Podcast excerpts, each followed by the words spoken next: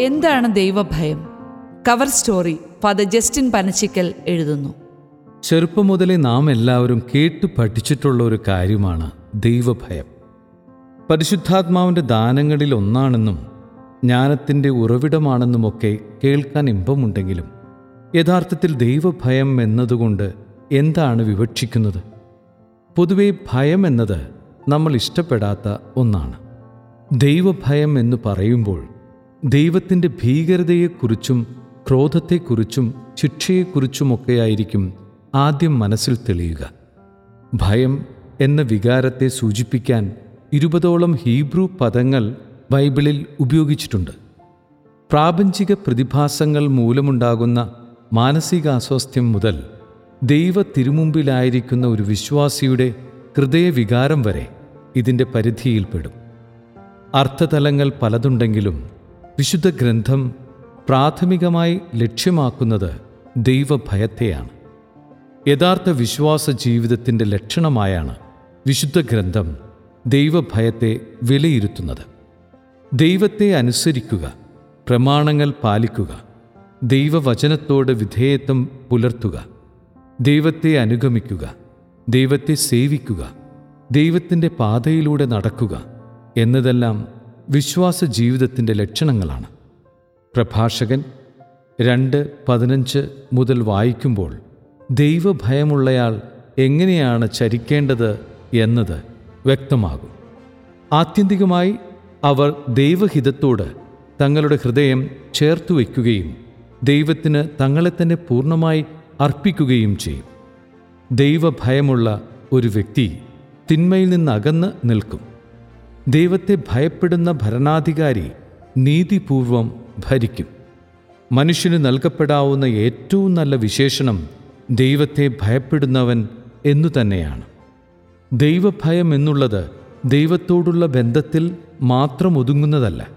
മനുഷ്യന്റെ വ്യക്തിത്വ സാമൂഹിക മാനങ്ങളിലും അത് പ്രതിഫലിക്കണം. ദൈവത്തെ ഭയപ്പെടുന്നവർക്ക് അനേകം പ്രതിഫലങ്ങളും സമ്പത്തും ജീവനും ദീർഘായുസ്സും പാപത്തിൽ വീഴാതിരിക്കാനുള്ള ശക്തിയും കുടുംബത്തിന് സുരക്ഷിതത്വവും വാഗ്ദാനം ചെയ്യപ്പെട്ടിരിക്കുന്നു. ഇവിടെ ഒരു ഭീതിയുടെ നിഴൽ കണ്ടേക്കാം. പക്ഷേ തന്റെ സാന്നിധ്യത്തിൽ ഒരാൾ ഭീതിയോടെ ആയിരിക്കണമെന്ന് ദൈവം ആഗ്രഹിക്കുന്നില്ല. ദൈവദർശനം ഉണ്ടായിടത്തെല്ലാം വ്യക്തികൾ ഭയപ്പെടുന്നത് നമുക്ക് കാണാം. ദൈവം പ്രത്യക്ഷപ്പെടുമ്പോൾ മോശ ഭയന്നു. ജർമിയായോട് ഭയപ്പെടരുത് എന്ന് ദൈവം പറയുന്നു. ഇതുകൊണ്ട് തന്നെയാണ് ഭയപ്പെടേണ്ട ഞാൻ കൂടെയുണ്ട് എന്ന ആശ്വാസവചനം പലയിടങ്ങളിൽ വിശുദ്ധ ഗ്രന്ഥത്തിൽ നമ്മൾ കാണുന്നത്. താൻ കൂടെയുള്ളപ്പോൾ തന്റെ പ്രിയപ്പെട്ടവർ ഭയക്കേണ്ടതില്ലെന്ന് പുതിയ നിയമത്തിലും പഴയ നിയമത്തിലും ദൈവം ഉറപ്പു തരുന്നു. ഭയം ഉളവാക്കുന്ന ദൈവ സാന്നിധ്യം തന്നെയാണ് ഭയപ്പെടാതിരിക്കാനുള്ള ഉറപ്പും. ദൈവം സ്നേഹമാണ്. സ്നേഹത്തിൽ ഭയത്തിനും ഭീതിക്കും സ്ഥാനമില്ല. പരിപൂർണ സ്നേഹം ഭയത്തെ നീക്കിക്കളയുന്നു. ആശ്വാസവും ധൈര്യവും പകരുന്നു. ഇങ്ങനെയെങ്കിൽ ദൈവഭയം ദൈവത്തിന് നൽകേണ്ട ബഹുമാനമാണോ? തീർച്ചയായും ദൈവഭയത്തിൽ ദൈവത്തിനു നൽകേണ്ട ആദരവ് അടങ്ങിയിട്ടുണ്ട്. ഇതിനെയും ദൈവഭയം എന്നു തന്നെയാണ് വിശുദ്ധ ഗ്രന്ഥം വിളിക്കുന്നത്.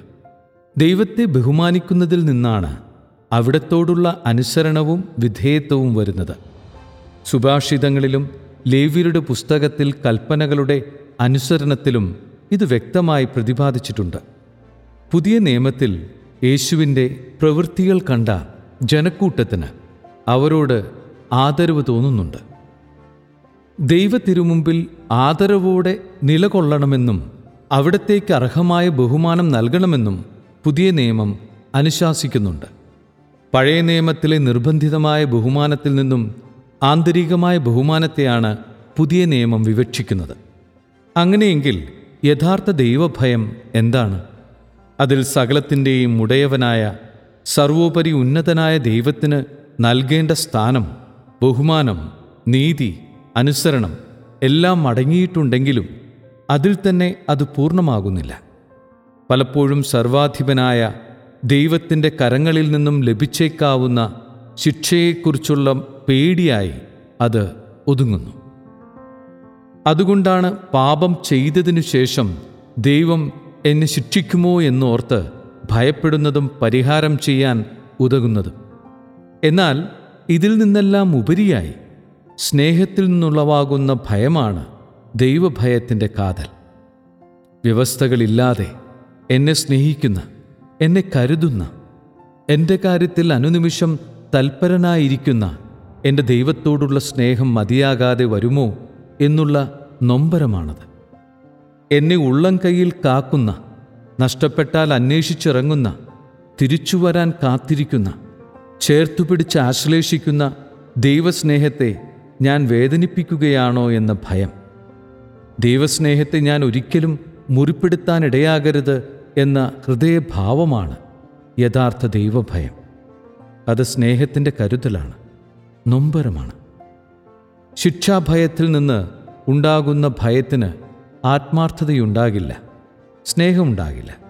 അതിലുപരി ദൈവവുമായുള്ള എന്റെ വ്യക്തിബന്ധത്തിന്റെ ആഴത്തിൽ നിന്ന് ഞാൻ ദൈവത്തിന് നൽകുന്ന സ്ഥാനം ബഹുമാനം കാണിക്കുന്ന അനുസരണം ആ ബന്ധം നിലനിർത്താനും കൂടുതൽ ആഴപ്പെടുത്താനുമുള്ള തീഷ്ണത ആ സ്നേഹത്തെ തിരികെ സ്നേഹിക്കാനുള്ള വെമ്പൽ ആ സ്നേഹവികാരമാണ് യഥാർത്ഥ ദൈവഭയം. ഈ ഭാവമാണ് പരിശുദ്ധാത്മാവിന്റെ വരദാനമായ ദൈവഭയം.